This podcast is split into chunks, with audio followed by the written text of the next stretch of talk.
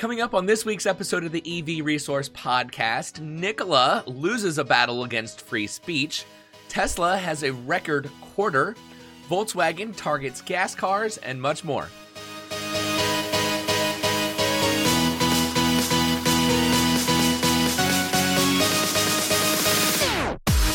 Hello, friends, and welcome back to another episode of the EV Resource Podcast. I'm Zach Hurst, and each week I bring you the latest EV news, information, and answers to your questions about electric vehicles.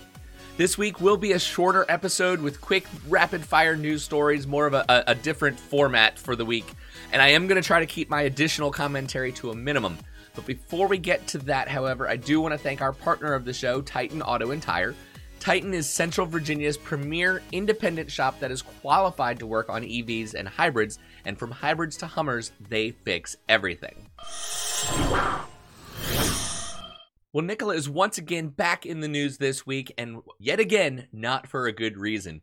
In what can be assumed as a PR cleanup, Nikola this week illegally attacked the free speech of not only us here at EV Resource, but many other YouTube video creators. In an attempt to silence commentary and criticism about their video of the Nikola 1 in motion, they had other YouTube videos containing clips of that video taken down due to copyright infringement. However, under fair use, our video and those of many other YouTube creators commenting on Nikola's deception were perfectly legal. And it was at that point that an internet army arose. YouTube creators banded together using Twitter and other social media platforms to communicate their concerns. And with the help of specifically Tom Nash on Twitter, you can find him at, at I am Tom Nash, and a few published articles, one being the Financial Times, highlighting Nikola's illegal effort to silence free speech. Everybody rose up in protest. Well, just yesterday morning, which was Saturday, October 3rd, I woke up to find that our video, which was episode 32, of the EV Resource podcast, and then many other YouTube videos. In fact, I believe all of them that had been taken down, they had all been restored, and Nikola had withdrawn their copyright claim. Free speech has won the day. Free speech and fair use must be fought for sometimes, and this just highlights the immoral and illegal efforts of a dying company to save themselves. Nikola, as far as I'm concerned, could be removed from existence, and sounds of cheering would take place from around the globe. Now, will Nikola end up going bankrupt? Maybe, maybe not. Uh, but would I like to see that happen? Yes. Good riddance. Now, getting past that and onto a positive story, Tesla earlier this week announced that they had a record quarter for vehicle deliveries. This article coming from Electrek, they say that Tesla has released their third quarter delivery and production results, confirming that it delivered a record number of electric cars.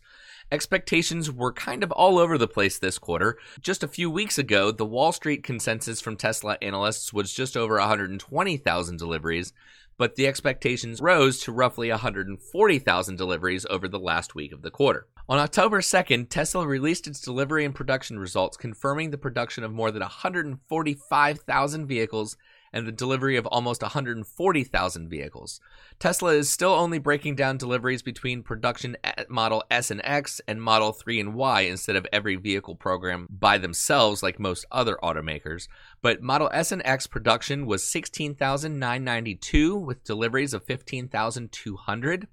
Model 3 and Y was 128,044 delivering 124,100 vehicles for a total production of 145,036 with deliveries at 139,300. The total number of deliveries is a massive quarter to quarter jump compared to the 90,000 vehicles Tesla delivered last quarter. It's also a new all time delivery record for Tesla, beating its Q4 2019 deliveries of 112,000 electric vehicles. Production is also up from 82,000 vehicles last quarter, as of the shutdown of the Fremont factory was still affecting production capacity. In its quarterly delivery and production number release, Tesla doesn't break down production by factory, but the information should be released in its Q3 earnings later this month. Tesla also confirmed that new vehicle inventory has declined in terms of days of sales last quarter, saying, quote, In terms of delays of sales, new vehicle inventory declined further in Q3 as we continue to improve our delivery efficiency, end quote. Sticking with Tesla, we have another happy story about Kettleman City supercharger location and a bunch of stray cats. This one's coming from Clean Technica. Uh, Joanna Crider, if you don't follow her on Twitter, I suggest you do because this is a really cool story that's taking place. Uh, Tesla owners are helping cats at the Kettleman City supercharger. The Kettleman City Supercharger is a popular charging spot for Tesla owners and apparently cats. According to Fox 26 in California, they reported that there are about 60 cats that live at the supercharger. Danielle Foudy shared the story yesterday of the Kettleman Supercharger kitties. She shared her discovery of the kittens along with another Tesla owner who climbed the fence that shelters the colony of cuteness from the rest of the world. Soon, a GoFundMe campaign was set up to benefit the Friends of King County Animal Services, which will help the kitties of the Tesla Supercharger location. A goal of $3,600 will help care for all the cats and help find good homes for them. Many Tesla owners and supporters are donating and sharing their love for both Tesla and cats. King County Animal Service will start helping these sweet kitties on October 6th, and the money will go towards their care, including spaying and neutering. Every unspayed female can have dozens of kittens in a year, and they can face horrible chances at death. If you guys do want to help donate, you, can go to GoFundMe.com and search for the Help for Kettleman City Tesla Supercharger Cats. They've currently raised over $5,000 of their $3,600 goal with 122 donors. Wow, what a great story. We'll continue on with the news about Tesla with a story from Simon Alvarez of Teslarati about Walmart Canada tripling their order of the Tesla Semi. Simon reports that Walmart Canada had announced that it is more than tripling its orders for the Tesla Semi, with the company now reserving a total of 103 units of the upcoming all electric trucks. The update comes on the heels of Walmart's announcement about its global goal to hit zero emissions by 2040, which were outlined at Climate Week earlier this month. The company's 130 Tesla Semi reservations currently stand as one of the largest orders of electrified long haulers in Canada. Zero emission vehicles play a huge part in the company's sustainability goals, with Walmart Canada looking to convert 20% of its existing fleet to electric power by the end of 2022. This is a key step towards the company's broader goal of using 100% alternative power for its fleet by 2028. In a press release, John Bayliss, the Senior Vice President of Logistics and Supply Chain Walmart Canada, noted that the updated Tesla Semi order forms a part of the retail chain efforts to innovate and highlight sustainability.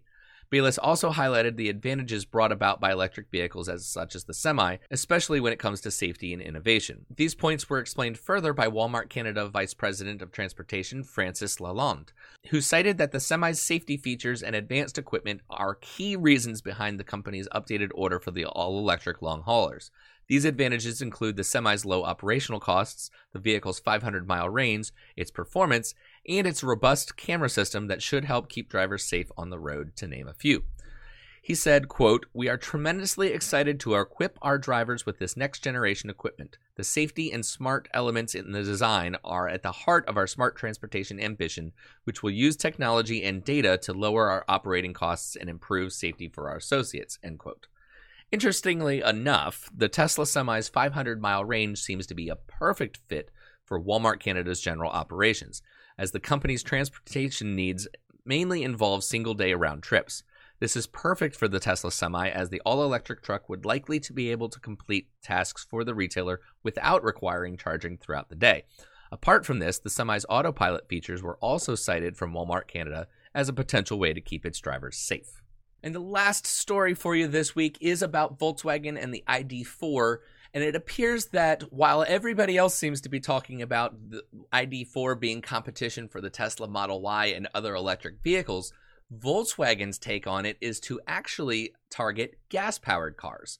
A dealer cheat sheet for the upcoming Volkswagen ID4 electric SUV has been leaked, and it shows that the company considers gas SUVs rather than electric SUVs like the Mustang Mach E, Tesla Model Y, and upcoming Nissan Ariya as its direct competitors. The cheat sheet, posted to internet forum VWIDtalk.com, is intended for dealer use as a basic rundown of the capabilities of the new ID4. It consists of four pages of information and highlights the capabilities that VW thinks are most important for dealers to know when selling the car.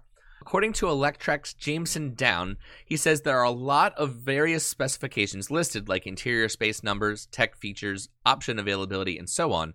But the most interesting aspect is on page 3, where Volkswagen engages in a competitive comparison against similar vehicles.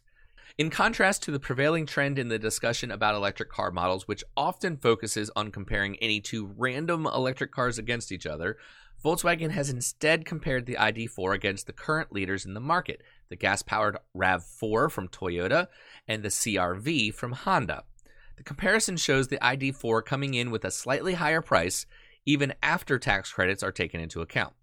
Further, local and state incentives could bring that price down closer to the price of the gas competition. Volkswagen highlights elsewhere in the document that the ID4 could also save an estimated $3,500 on fuel costs over five years of ownership when comparing to an average new vehicle, which does make the initial price difference negligible. But Volkswagen underlines that the ID4 also includes several premium features with which the competition does not. The ID4 has more headroom and also comes with larger wheels, dual infotainment displays, heated seats, and steering wheel standard, wireless phone charging, and a companion app, and IQ Drive, Volkswagen's hands on semi autonomous driver assistance suite. And of course, I talked about that last week uh, a little bit. The ID4 also has better warranty coverage. So Volkswagen's choice here is meaningful because it shows that they are going for a much bigger market than many automakers do with their electric models. Rather than fighting over the small slice of the pie that electric car sales currently represent, this helps to expand that slice and make it larger.